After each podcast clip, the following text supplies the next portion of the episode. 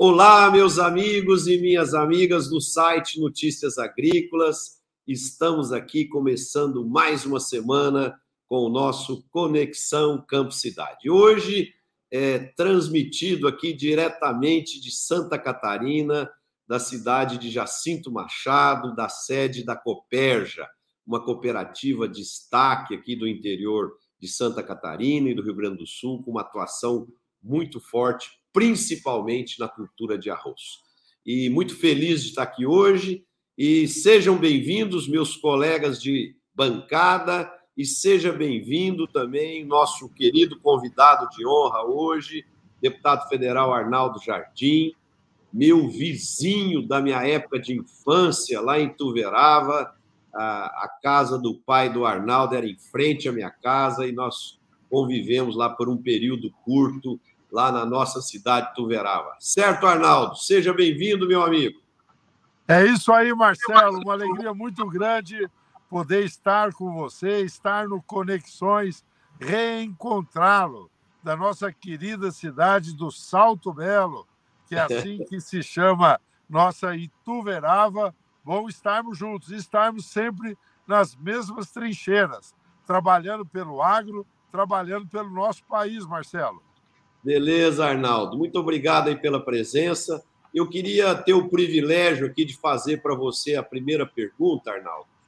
É, eu sou de uma época, Arnaldo, e nós somos mais ou menos da mesma idade, e a gente não sabia a escalação da, do Supremo Federal.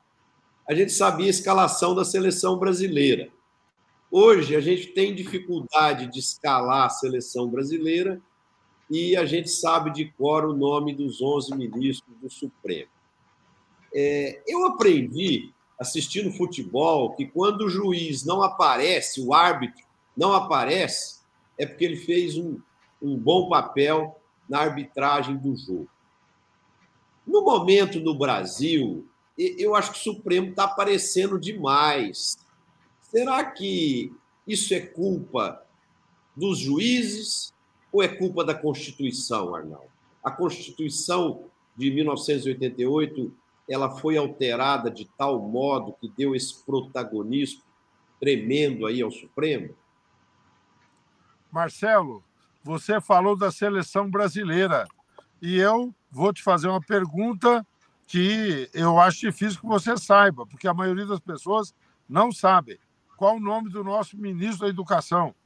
Qual o nome do nosso ministro da Infraestrutura atual? Qual o nome que nós temos do ministro da Justiça? Houve o tempo que era invertido. Se sabia o nome de ministros e pouco se sabia do nome dos ministros do Supremo. O Supremo, no meu entender, padece hoje de uma hiperatividade. Aquilo que devia ser uma corte para julgar querelas constitucionais muitas vezes pendências entre poderes, ele se transformou numa, num espaço em que questões de outra natureza estão sendo tratadas, questões mais comezinhas. A semana passada, nós tivemos um grande debate sobre a ferrogrão. A ferrogrão aguarda há um ano e meio um parecer do Supremo para ela poder andar, porque o seu processo foi interrompido quando houve um recurso ao Supremo dizendo que um preceito de ouvir-se antes em audiências públicas todas as comunidades não estava integralmente cumprido, apesar de ter tido muitas audiências. O Supremo disse que analisaria e esse processo está parado lá há mais de ano. E nós só podemos medir isso com números, o que significa nós temos um atraso no escoamento de safra do Centro-Oeste. O que isso impacta em termos de custo de alimento, o que isso inibe em termos de produção do nosso país. Então, é um conjunto de atividades que eu acho que o Supremo está hiperativo e acho que isso tem sido muito ruim para o país. João? Meu estimado deputado, eu sou seu eleitor, portanto, um prazer imenso de estar consigo aqui. Quero parabenizá-lo pelo trabalho brilhante, que nem sempre o trabalho é, aparece aos olhos da sociedade como um todo. Né? Então, eu gostaria que, de, de perguntar a você, Arnaldo, é, até para que a gente possa informar aqui a todos os nossos internautas, telespectadores, três aspectos, Arnaldo, que você destacaria é, muito importante é, neste seu mandato, porque quando o Marcelo falou da judicialização, uma coisa que eu também sinto é que falta foco. Falta foco.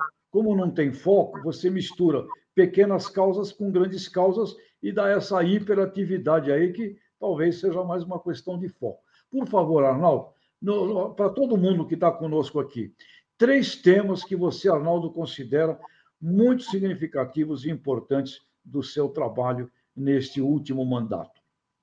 Muito obrigado, Tejon. Obrigado por sua confiança. Imagine, Marcelo, a minha responsabilidade como se amplia, como uma pessoa querida, referência, rigoroso, como o Tejon disse o seguinte: olha, votei em você e acompanho aí o seu mandato. Muito obrigado, Tejon, e tantas vezes você tem me animado, me orientado. E eu vou mencionar três questões que são, me permitam, muito bacana. Primeiro, eu fui autor, com apoio de muita gente, lógico, mas fui autor do projeto que hoje dá origem aos FIAGROS.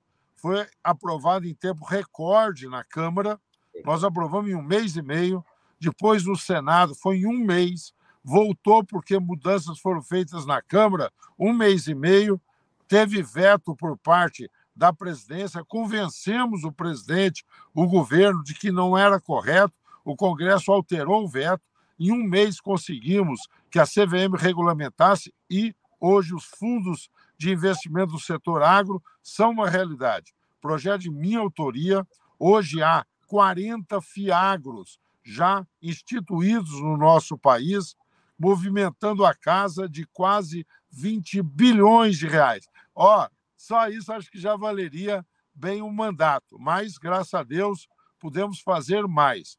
Menciono um segundo item, como me convidou aí o Tejon, PSA, pagamento por serviços ambientais.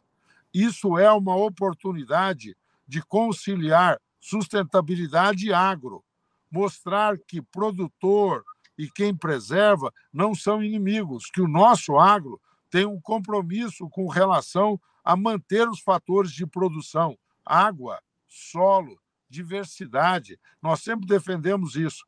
Esse projeto estava parado, eu fui relator, aprovamos na Câmara, depois disso foi ao Senado, aprovado lá, voltou na Câmara, fui relator mais uma vez, há uma lei.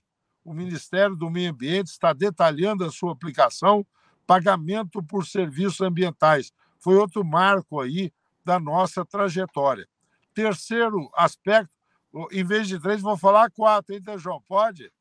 Tá certo? Claro. Quatro itens bem concretos aí, bem objetivo. Você sabe que eu tenho um orgulho muito grande do cooperativismo de crédito. O Marcelo falou agora, de boca cheia, estou aqui numa cooperativa. Isso mesmo, né, Marcelo? Nós sempre trabalhamos pelo cooperativismo. O cooperativismo de crédito decolou. Por quê? porque há 11 anos atrás aprovamos a Lei 130 e ela deu base para a sua expansão. Eu fui o relator 11 anos atrás. Ah, Arnaldo, mas o Tejon te perguntou de coisa mais recente, então vou contar. Como tivemos o ano passado, 10 anos, comemoramos da lei e festejamos o resultado, o Roberto Campos Neto, do Banco Central, se juntou com o Márcio Lopes de Freitas, da OCB, me chamaram chamamos todo o cooperativismo de crédito, demos um balanço na legislação, eu fui por eles indicado. Há um projeto que aperfeiçoa para aquilo que está indo bem ir ainda melhor. Há, 10, há 11 anos atrás, a participação do cooperativismo de crédito era de 3% na oferta de crédito nacional. Hoje é 9% e nós vamos chegar a 20%. 20% do cooperativismo de crédito. Então, eu apresentei um projeto já foi aprovado na Câmara por sete votos só, dos 513, só sete votos contrários. Nós estamos trabalhando para aprovar esse mês de junho lá no Senado e nós vamos ter a nova lei do cooperativismo que já tinha anterior, mas agora vamos ter aperfeiçoada. E a outra matéria, que também está lá no Senado, já toquei na Câmara, fui o relator, são as debêntures de infraestrutura. Na FPA, Marcelo, eu sou da diretoria da FPA, depois de ter sido secretário da Habitação de São Paulo, e lá eu estou dirigindo agora, nós combinamos lá, eu estou cuidando do setor de infraestrutura e logística. Precisa ter investimento, precisa ter debêntures que possam lastrear esses investimentos. E eu também fui aí o relator, nós aprovamos as debêntures de infraestrutura praticamente por unanimidade na Câmara, estão lá no Senado. Então, FIAGRO, PSA, cooperativismo de crédito, debêntures de infraestrutura, são alguns dos fatos, leis, resultado concreto, não é conversa isso, já é lei que nós tratamos nesse mandato, João. Arnaldo, eu fiz essa pergunta é, porque tem, tem um fundamento pedagógico nessa pergunta. É, eu ouço muita vitimização. Muita vitimização, não me deixaram, não me deixaram, não sei o quê, não me, não me permitiram, e sempre culpabilização de alguém. Eu sei que o seu trabalho é um trabalho de realização. Então, a pergunta que fiz, além de servir aqui aos nossos espectadores, internautas, para conhecer e saber desses quatro, é porque você fez. E, pelo jeito, ninguém te impediu. Por quê? Está me parecendo que a coisa não anda quando quem comanda talvez não seja a pessoa mais capaz. Então, você está de parabéns de novo. Quatro temas espetaculares para o agronegócio brasileiro. Parabéns, Arnaldo. Além de tudo, um exemplo de como se faz fazer e não como se faz arrumar desculpa para não fazer. Parabéns, meu querido Arnaldo. Meu Boa, voto João, tem um aspecto, tem um aspecto que eu festejo muito nisso e agradeço muito a sua carinhosa menção, que é construir consensos. Nós estamos vivendo um período de muito gladiador, pouco é. construtor. Né? Então, essas quatro matérias tiveram uma característica eu consegui que gente do governo da oposição, de várias matizes ideológicas, se somassem nisso. Eu fiquei tão feliz com isso. Quando você tem convicção, quando você argumenta, quando você mostra fatos, e quando você tem, porque todas elas têm em comum o nosso agro, a força do agro, a vitalidade do agro, você tem uma força adicional. Tem uma outra coisa que eu também fiquei muito feliz, se me permite, Vou contar dois casinhos aqui. Estou desandando a falar. Você me breca aí, Marcelo, quando você achar que é o caso, hein? Vai lá, vai lá, Arnaldo, vai lá. Sempre tem emendas parlamentares. Eu defendo as emendas parlamentares. O deputado pede para o centro de saúde da sua cidade, da nossa do Verava, ou de Altinópolis, onde eu nasci, ou das outras cidades que eu frequento, tá certo? Você pede para uma pavimentação, são todas legítimas. Mas eu consegui que na bancada de São Paulo, além da bancada indicar essas emendas, eu consegui que a bancada indicasse 25 milhões no ano passado para as unidades da Embrapa do Estado de São Paulo. Olha que bacana, porque aí não tem ali uma relação eleitoral. unidade da Embrapa não vota, não é um município ali que tem voto, e voto é uma coisa legítima da democracia. Repito, Acho que emenda é bom e acho que voto é correto também, você buscar votos. Precisa disso para renovar. Mas quando você consegue, primeira vez que a bancada escolheu um tema e topou, eu propus e todos apoiaram. Então não é coisa só do Arnaldo, tá certo? E nós destinamos recursos para as unidades da Embrapa no estado de São Paulo. Outra coisa que eu quero contar, porque tive grande adesão, mas acabei sendo o autor combinado com a FPA. O ano passado eu também participei da comissão de orçamento. Essa você participa de vez em quando, porque não pode repetir os deputados para ter uma certa renovação. Participei da comissão de orçamento e nós aprovamos um dispositivo em que, quando o governo contingencia verbas, e muitas vezes precisa contingenciar porque a arrecadação não correspondeu, surgiu uma crise, uma emergência, então o governo congela uma verba, nós deixamos, aprovamos e o governo concordou que não se pode congelar verba de pesquisa. Então, as verbas da Embrapa não contingenciadas. Porque se você para uma pesquisa, não é uma obra que você para um mês e pode retomar. Você para uma pesquisa, muitas vezes você perde um ano, dois anos, ou recupera-se muito dificilmente, ou não se recupera.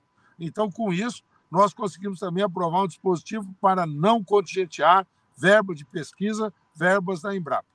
Bacana, né? O Arnaldo, é, você falou um negócio aí muito bacana, que é o consenso, a harmonia, né? E nós estamos vivendo um momento muito difícil no país, de muito conflito, de muito eh, nós contra eles, eles contra nós e assim por diante. Eu acho que esse tipo de mentalidade sua é muito bacana e você precisa cultuar isso cada vez mais, porque quanto mais harmonia a gente tiver, mais longe nós vamos chegar. Mas o, o Arnaldo, o Roberto, é, ele faz parte da, do nosso programa aqui, mas ele teve uma viagem hoje no horário do programa e ele deixou duas perguntas aí rapidinho para você e você responde elas rápidas, porque tem mais várias outras aí do Antônio, da Letícia, da turma toda aí. Então vamos lá, solta a pergunta do Roberto aí, gente. Caro deputado Arnaldo Jardim, nosso grande amigo, competente e permanente defensor do agronegócio brasileiro no nosso parlamento, lá em Brasília. Parabéns e obrigado por isso, deputado. Seu trabalho tem sido maravilhoso em defesa do nosso agro. Queria lhe fazer duas perguntas, deputado. A primeira é a seguinte: qual é a sua opinião a respeito do, da reeleição, do Instituto da Reeleição do país? É um tema que vale a pena insistir ou valeria uma discussão sobre essa questão? E a segunda pergunta: qual é a sua opinião, deputado Arnaldo Jardim, sobre o parlamentarismo? Este é um ponto a voltar à discussão ou não estamos maduros para essa questão ainda? Obrigado, deputado. Muito obrigado por tudo. Parabéns. Boa sorte ao senhor. A sua sorte é também a nossa. Até. Mestre Roberto Rodrigues, que privilégio, hein? querido amigo, muito obrigado, Roberto. Eu pensei que do Roberto viesse uma pergunta de seguro rural, viesse uma pergunta sobre outros desafios, e vieram duas da natureza política, mas é muito importante, porque a política acaba determinando muitas vezes aqui também, para nós do agro, do setor, coisas que são fundamentais. Vou ser bem objetivo. Sou contra a reeleição. A experiência que nós vivemos recentemente não foi boa. Eu sou a favor, viu, Marcelo, é, Letícia, muito obrigado, Letícia, estarmos juntos, tá certo? Muito obrigado, Tejon. Eu sou contra a reeleição. Nós estamos vivendo uma experiência que sempre o segundo mandato é pior das pessoas. Por quê? Porque no primeiro mandato as pessoas acabam fazendo tudo que precisa meio para se manter no poder. Eu não estou falando de um presidente de agora, estou falando de todos.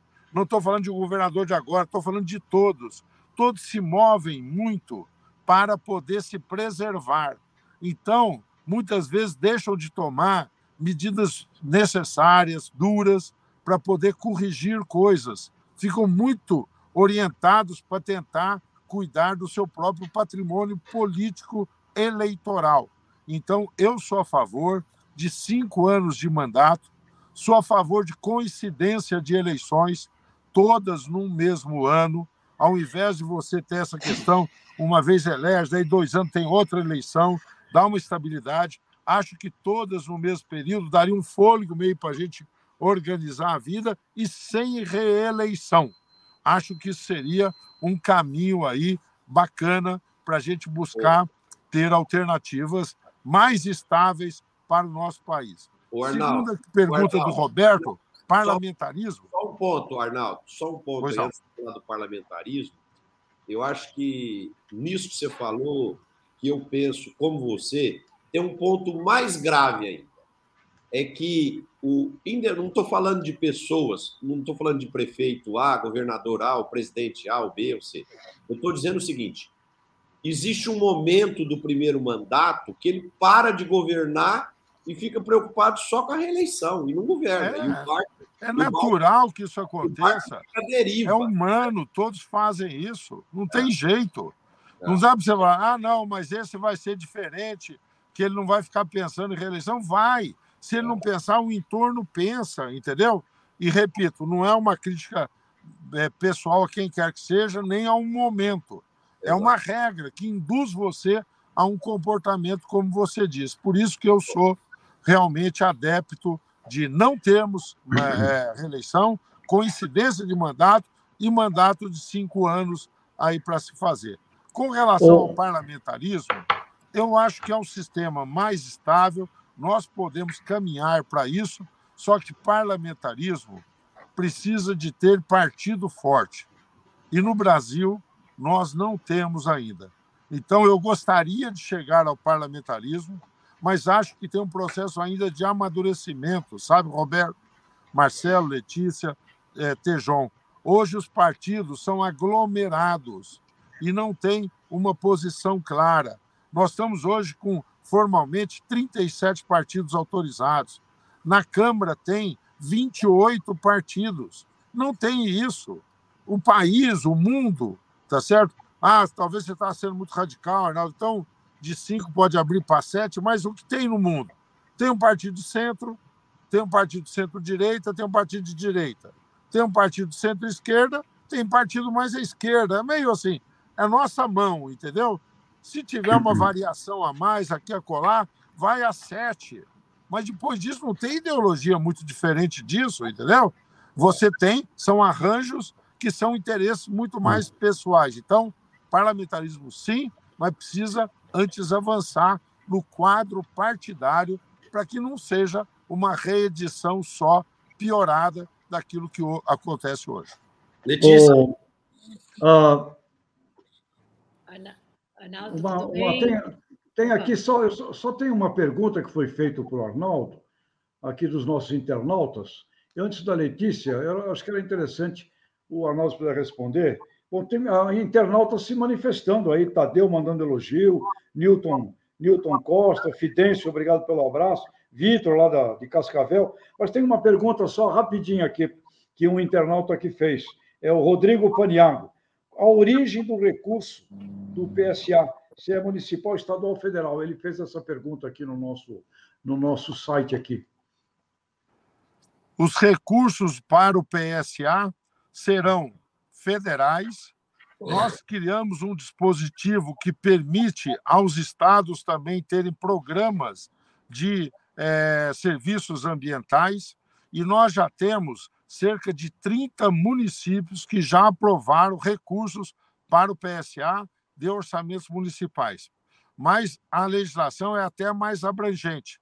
Não contempla só recursos públicos, mas contempla uma forma de acordo entre setor privado. Por exemplo, você bem concreto, a Coca-Cola anunciou há um certo tempo já que ela tem uma meta até 2028 de ser gasto zero de, de água. Olha, a maior fábrica de, de refrigerante, acho que é a maior do mundo, a Pepsi, acho que é um pouco menor, mas é monstruosa, tá certo?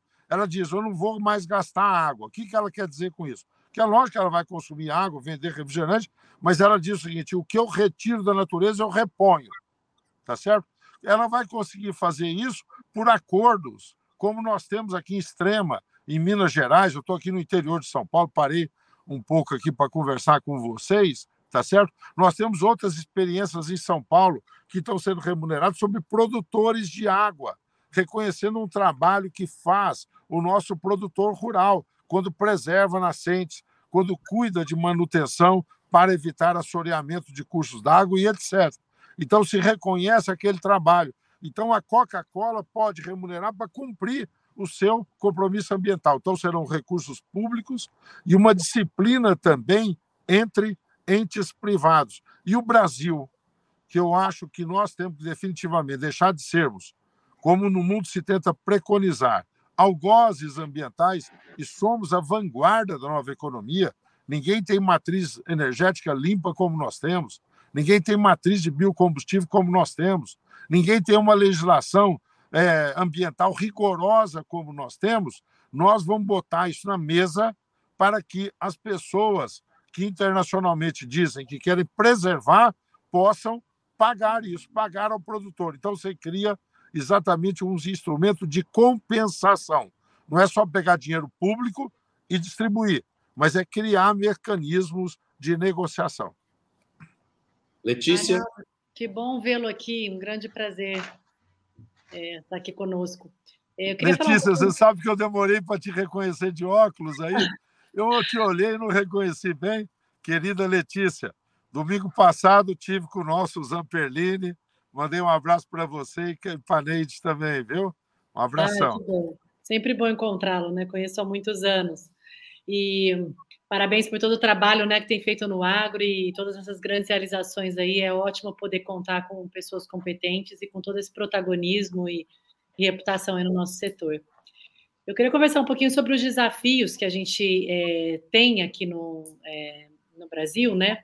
Então, infraestrutura e logística, esses acordos comerciais, a tecnologia, a parte dos seguros agrícolas que você mencionou, a parte do é, combate ao desmatamento ilegal ou as ilegalidades do agro e questão fundiária, mas são duas perguntas mais direcionadas. A gente está debatendo muito sobre a importância do protagonismo no Brasil de garantir a segurança alimentar e como um dos únicos países que consegue garantir isso com sustentabilidade. Primeira pergunta é se a gente vai ter um plano de safra de guerra necessário para isso. Se você tem a, a, as informações de como que isso vai sair, como vocês têm feito via frente parlamentar, e se a nossa, se a nossa diplomacia e os acordos comerciais eles estão acompanhando esse protagonismo brasileiro, a gente vai ter segurança da demanda a longo prazo que esses acordos estão possibilitando? Muito obrigado, Letícia, por tudo que você tem feito. Muito obrigado por essas duas perguntas. Você bem objetivo também com relação a elas. Nós estamos terminando o plano safra 21-22. Nós tivemos um problema agora recente para poder, e nós estamos correndo, porque o prazo é 30 de junho agora, tá certo? Para a gente poder desenvolver algumas linhas.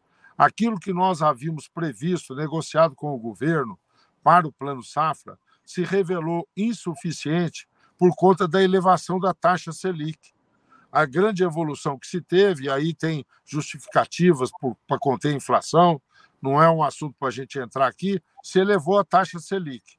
Com isso, nós tivemos um acréscimo de necessário de 1 bilhão 130 milhões para poder fazer eh, frente à equalização de juros nós votamos um PLN que nos deu, PLN 1 desse ano, que nos deu 868 milhões e negociamos, o governo soube compreender isso, remanejou dispositivos, terminamos essa operação, que é complexa, a semana passada. Com isso, as linhas estão disponíveis. Muito daquilo que eram esteiras de projeto que estavam prontos, represado nas instituições, estão sendo liberados ao longo dessa semana, nas duas próximas, até dia 30 de junho, cumprir o desembolso aí do plano safra anterior. O plano safra anterior foi um plano safra razoável, tá certo? Nós até gostaríamos de ter tido mais. Nesse instante, nós estamos discutindo o plano safra futuro. Ou, com esse acréscimo de um bi 100 que eu me referi, nós acabamos despendendo para equalização de juros 13 bilhões de reais. É um dinheiro grande, mas é pequeno diante daquilo que ele alavancou. Com esses 13 bilhões, nós alavancamos cerca de 190 bi de empréstimos para o setor agro, custeio e investimento. Para manter aquilo que é o nível do ano passado, cálculos da CNA, chancelados por nós da FPA, indicam que nós precisaremos agora de 23 bilhões. Isso é porque houve o um aumento da Selic. Hoje, o jornal Valor Econômico traz uma notícia que nos preocupa mais, dizendo que em agosto se prevê o que possa ter mais um aumento da Selic, se a inflação não ceder. Então, esse número terá que ser revisto, mas com o número atual e com um aumento médio de custo de insumos adubos e, e defensivos em torno de 30, de equipamentos em torno de 50, alguns foram até acima disso, nós precisaríamos desses 23 bilhões. Não terminamos de negociar ainda com o governo. O próprio presidente da República disso já foi cientificado, manifestou disposição, pediu que as autoridades econômicas cuidassem disso. Nós precisamos disso para dar garantias que nós teremos aí um volume similar. Temos condições de ter mais uma safra recorde. As condições climáticas indicam aí uma possibilidade positiva para isso, se nós tivermos esse dispêndio de recursos. É, como você mencionou, é uma safra especial, quase como uma safra de guerra, por conta do desarranjo que o período da pandemia causou no, na cadeia internacional de suprimentos, né? que é, nos, nos levou a essa escala. Nós estamos, nesse instante, em negociação com o curso. Obrigada. O que eu queria te perguntar, qual a porcentagem do orçamento é, que vai para o agro, do orçamento do governo? Não é muito, muito pequeno, Letícia.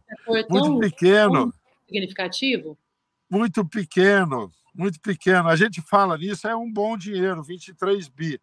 Mas só para você ter uma ideia, tá certo? O Auxílio Brasil, que é um auxílio também necessário, não estou querendo misturar, o Auxílio Brasil, a previsão orçamentária é que ele vai custar 130 bilhões. Tá certo? E ele é importante, é suprir necessidades, tudo mais tal, mas quando você fala 130 que é distribuído e 23 que alavanca muito mais e que produz emprego, produz renda, tá certo? É diferente. Por isso que eu defendo e nós defendemos, não sou eu, nós do setor agro aí e tal. Nós defendemos um plano de safra plurianual, para a gente não ficar nessa agonia anual que nós temos. E nós defendemos algum nível de indexação também, com alguma fonte de receita que nos garanta essa previsibilidade, que daria um outro fôlego para o setor. Mas o setor é tão especial e tão vigoroso é que a gente nós somos todos apaixonados, né? Então, é, o Plano Safra, Letícia, estou dizendo porque você é a mais jovem daqui, tá certo? De todos nós. O Plano Safra, há 10 anos atrás, era tudo. Hoje, o Plano Safra responde por 35%, basicamente, do, daquilo que é investido no setor agro. As operações de barter, negociação com fornecedores de equipamento e de insumo é um tanto, iniciativas próprias. Eu mencionei o FIAGRO, que tende a crescer de uma forma muito significativa, então o setor está buscando caminhos. Nós não estamos sossegados, dizendo, ó, então cada vez que crescer vai precisar de um pouco mais de dinheiro para equalização. Nós estamos buscando alternativa. O setor tem sido criativo, tem gerado esses novos caminhos aí também. Nós, com o crescente, com a crescente menor dependência do Plano Safra, tem um segmento só que nós vamos dar muita atenção, que é ampliar o uso do seguro. O seguro é estratégico. Por exemplo, o seguro foi muito importante esse ano. Nós estamos terminando de dar um balanço e nós conseguimos é, acionar o seguro, foi distribuído cerca de 10 bilhões de reais. Isso fez frente a todas as questões climáticas que nós enfrentamos aí. Foi muito importante ter o seguro.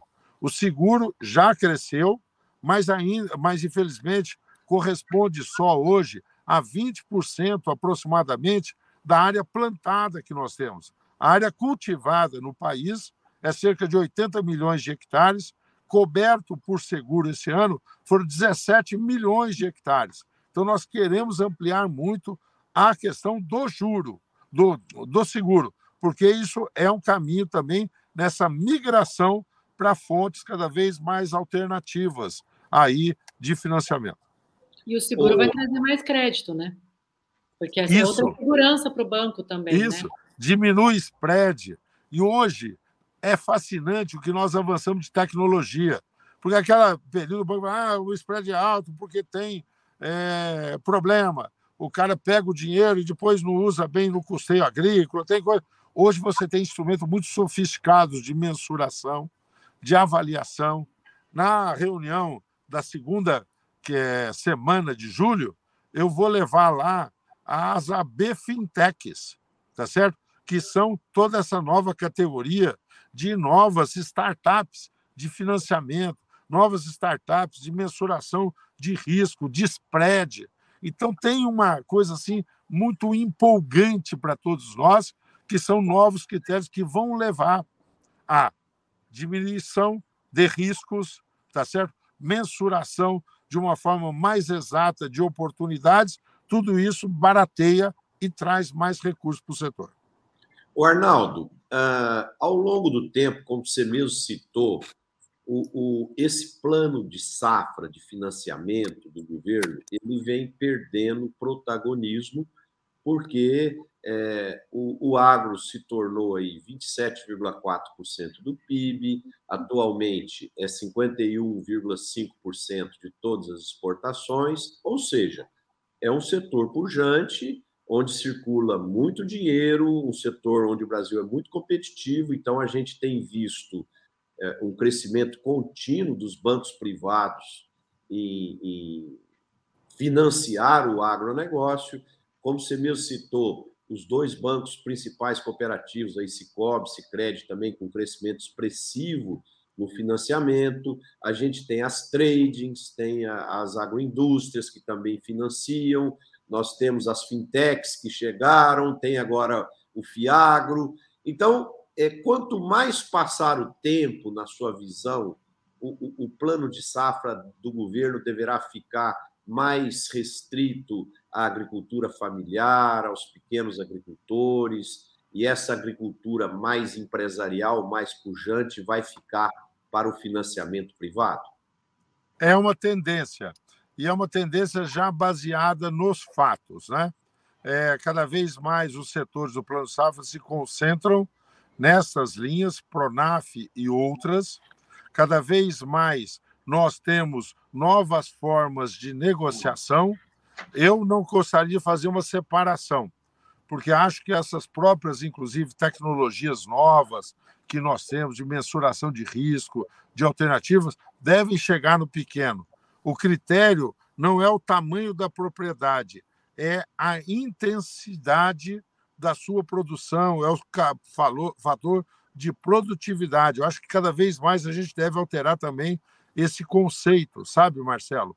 Mas é uma tendência, sim, que o setor mais dinâmico recorra ao setor de bens de capital e que esses programas, vamos chamar mais oficiais, de equalização de juros, tudo mais tal, fique concentrado em setores com é, menor vi vigor, é uma expressão meio genérica, mas com menor vigor realmente do ponto de vista de, de ter essas iniciativas.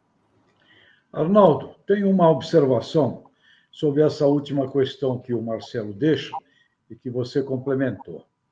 Eu fiquei muito impactado, muito, ao ouvir o Alisson Paulinelli num, numa palestra que ele fazia para as cooperativas, quando ele usou uma expressão que me impactou muito ele falou: temos 4 milhões e meio de agricultores famintos, sem assistência técnica, na subsistência, no extrativismo puro. E esse pessoal, se eles não tiverem assistência técnica, se eles não tiverem acesso a mercados, se eles não tiverem cooperativismo, e vem aí a questão uh, sobre o Pronaf, sobre o Proagro, todo esse dinheiro ele é muito mal utilizado, porque sem assistência técnica, sem cooperativa, esse pessoal joga fora esse recurso e não progride. A Alisson Paulinelli me impactou de um jeito que eu não pude mais parar de pensar. 4 milhões e meio de famintos, ele usou a palavra, e não sou eu que inventei isso. A Alisson está gravado para quem quiser ouvir. Portanto, Arnaldo, você tem um trabalho brilhante na frente parlamentar, acompanha lá o IPA, você é um cooperativista. Esse assunto não é a grande revolução verde nova que nós temos que fazer, não é olhar este potencial brutal de produção que este universo gigantesco de seres humanos representa. E eu acho que a gente fica olhando muito para a demanda que já tem.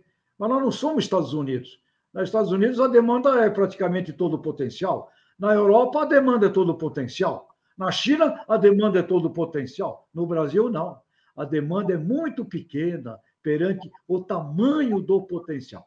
Alisson, 4 milhões e meio de famintos. O que, é que você me diz, Arnaldo, sobre isso? Você me deu uma oportunidade certa feita, Tejon, de participar de um evento quando eu era secretário da Agricultura de São Paulo e que nós falamos daquele programa que a gente chamava Microbacias 2. E ele foi uma tentativa de caminhar nesse sentido. Eu tenho uma lembrança muito feliz dele. Nesse processo, período que eu fui secretário, nós conseguimos animar e as pessoas responderam. Foram constituídos 167 cooperativas.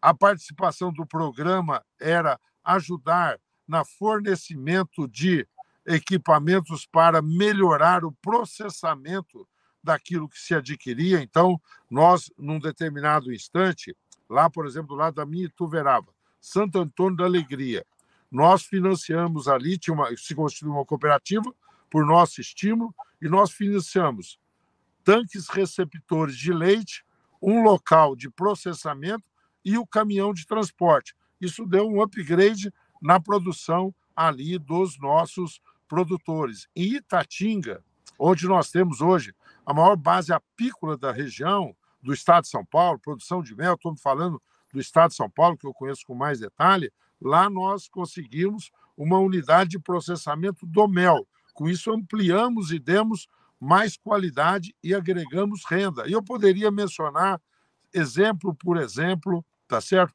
A Letícia, por exemplo, que é de Barretos originalmente, lá nós financiamos uma cooperativa também, que era uma cooperativa de hortifruti, que passaram a vender ali na região. Como é, é incentivamos a Cooperfan em Bebedouro, que eram pequenos produtores de laranja que passaram a fornecer dentro daquilo que é uma regra que existe há muito tempo de compras governamentais terem pelo menos 30% de origem na agricultura familiar. Então, forneceram.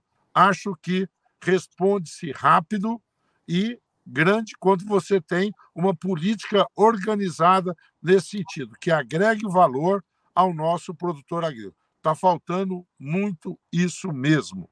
Aquela visão de que a transformação seria por você distribuir terreno, tá certo? área eu acho que os fatos, infelizmente, comprovaram que isso está longe de ser solução. Ao contrário, muitas vezes você teve distribuições que depois foram reaglutinados ou que nenhum uso aconteceu.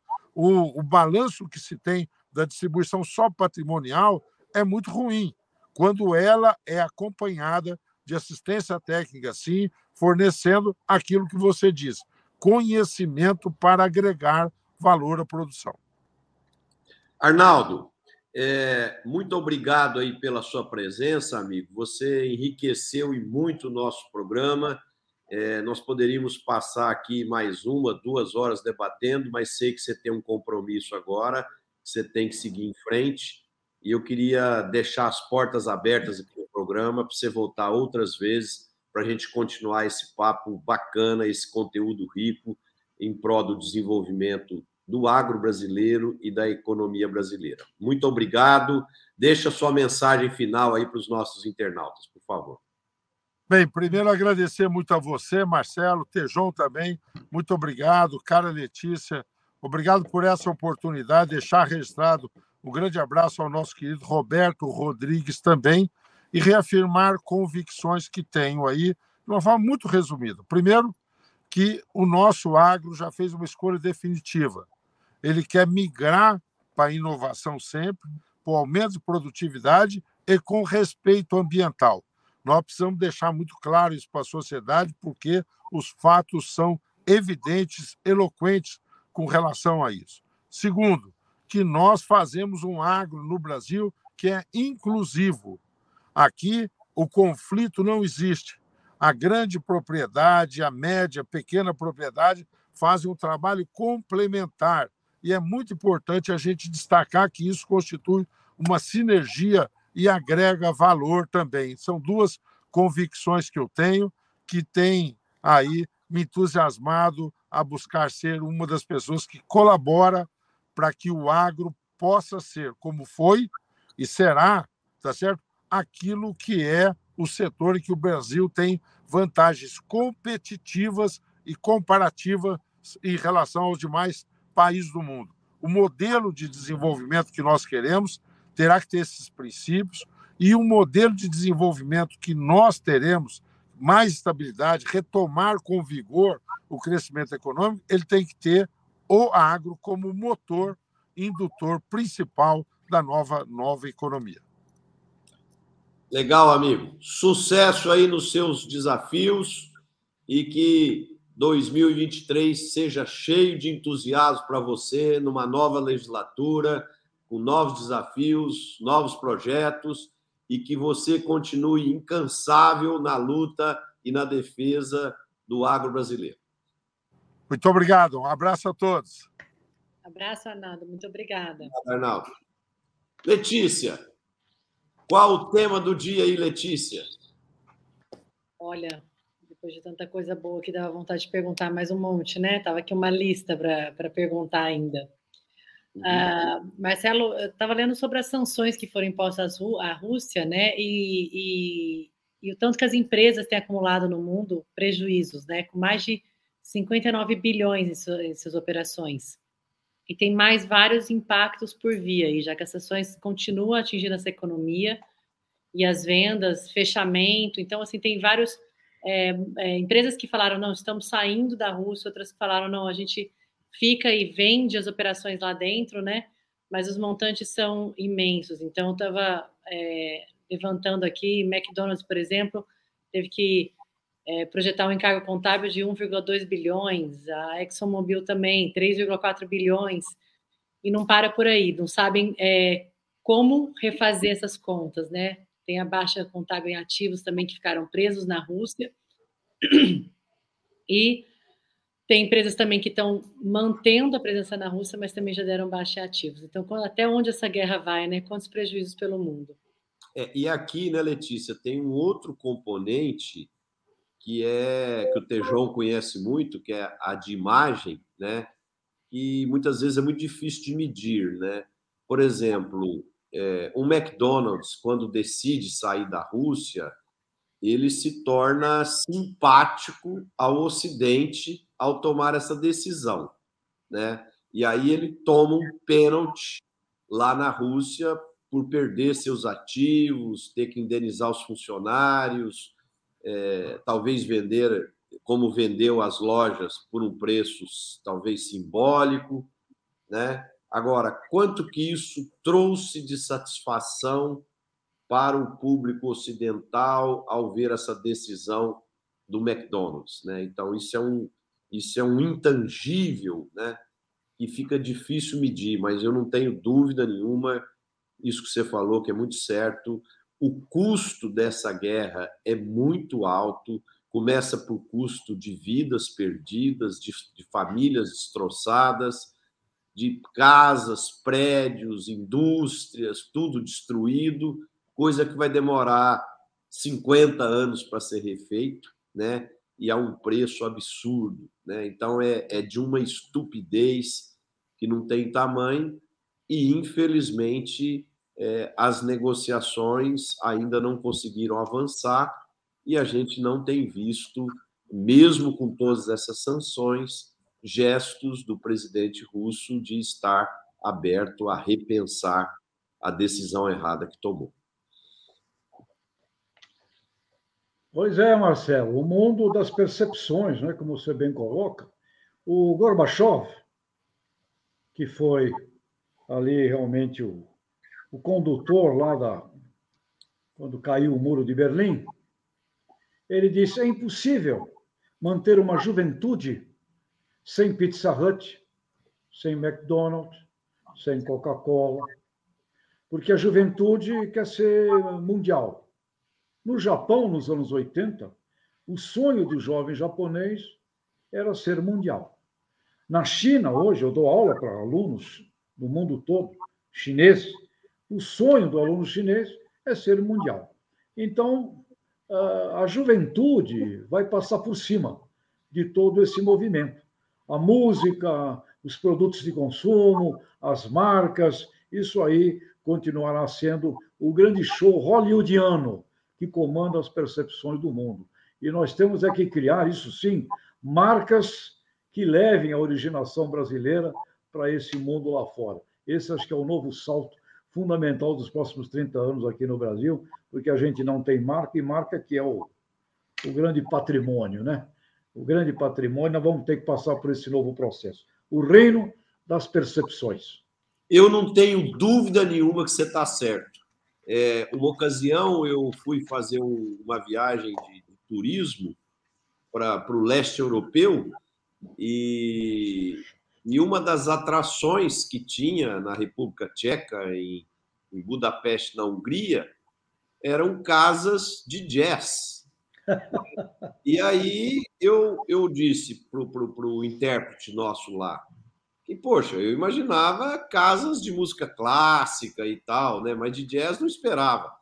Aí ele falou: não, durante a guerra, a Segunda Guerra, e depois durante a Guerra Fria toda, o, o, o mundo queria ser, é, igual você falou, os jovens queriam ser globais.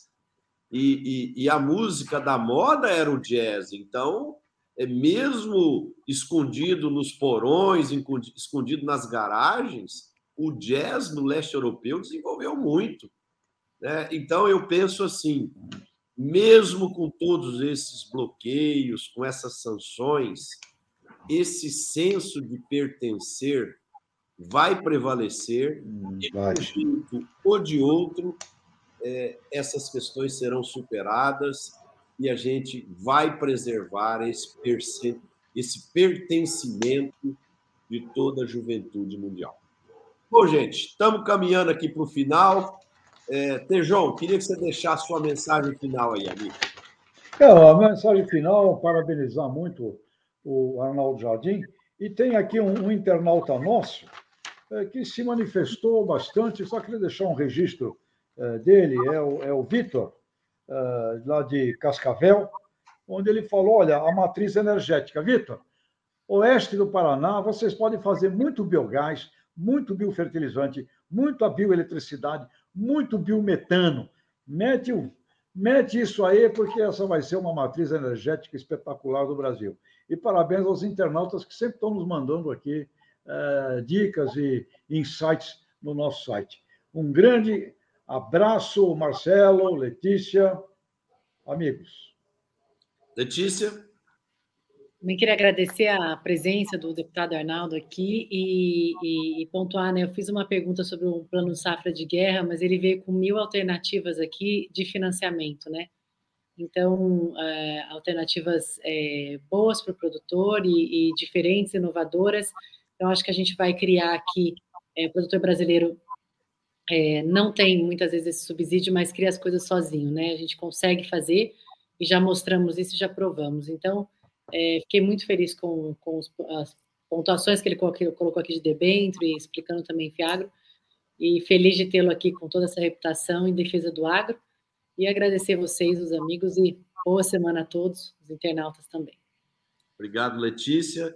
Eu queria aproveitar a minha presença aqui hoje em Jacinto Machado, no interior de Santa Catarina, e eu queria parabenizar a Coperja, essa cooperativa que me convidou para estar aqui na, na reunião com eles hoje. Fiquei encantado de ver a iniciativa, onde eles convidaram todos os conselheiros e ex-conselheiros, todos ex-conselheiros da história da cooperativa estavam aqui presentes para discutir o presente e o futuro da cooperativa, numa discussão transparente, aberta, é, muito bacana. Então, Parabéns à Ecoperja por essa iniciativa, parabéns àquelas cooperativas que dão transparência e convocam suas lideranças, suas cabeças para pensar o presente e o futuro. Muito obrigado aos internautas pela audiência. Quem gostou do programa, bote um like aí, compartilhe com seus amigos e a gente se vê novamente na próxima segunda-feira com mais um programa Conexão Campo Cidade. Boa noite a todos e excelente semana.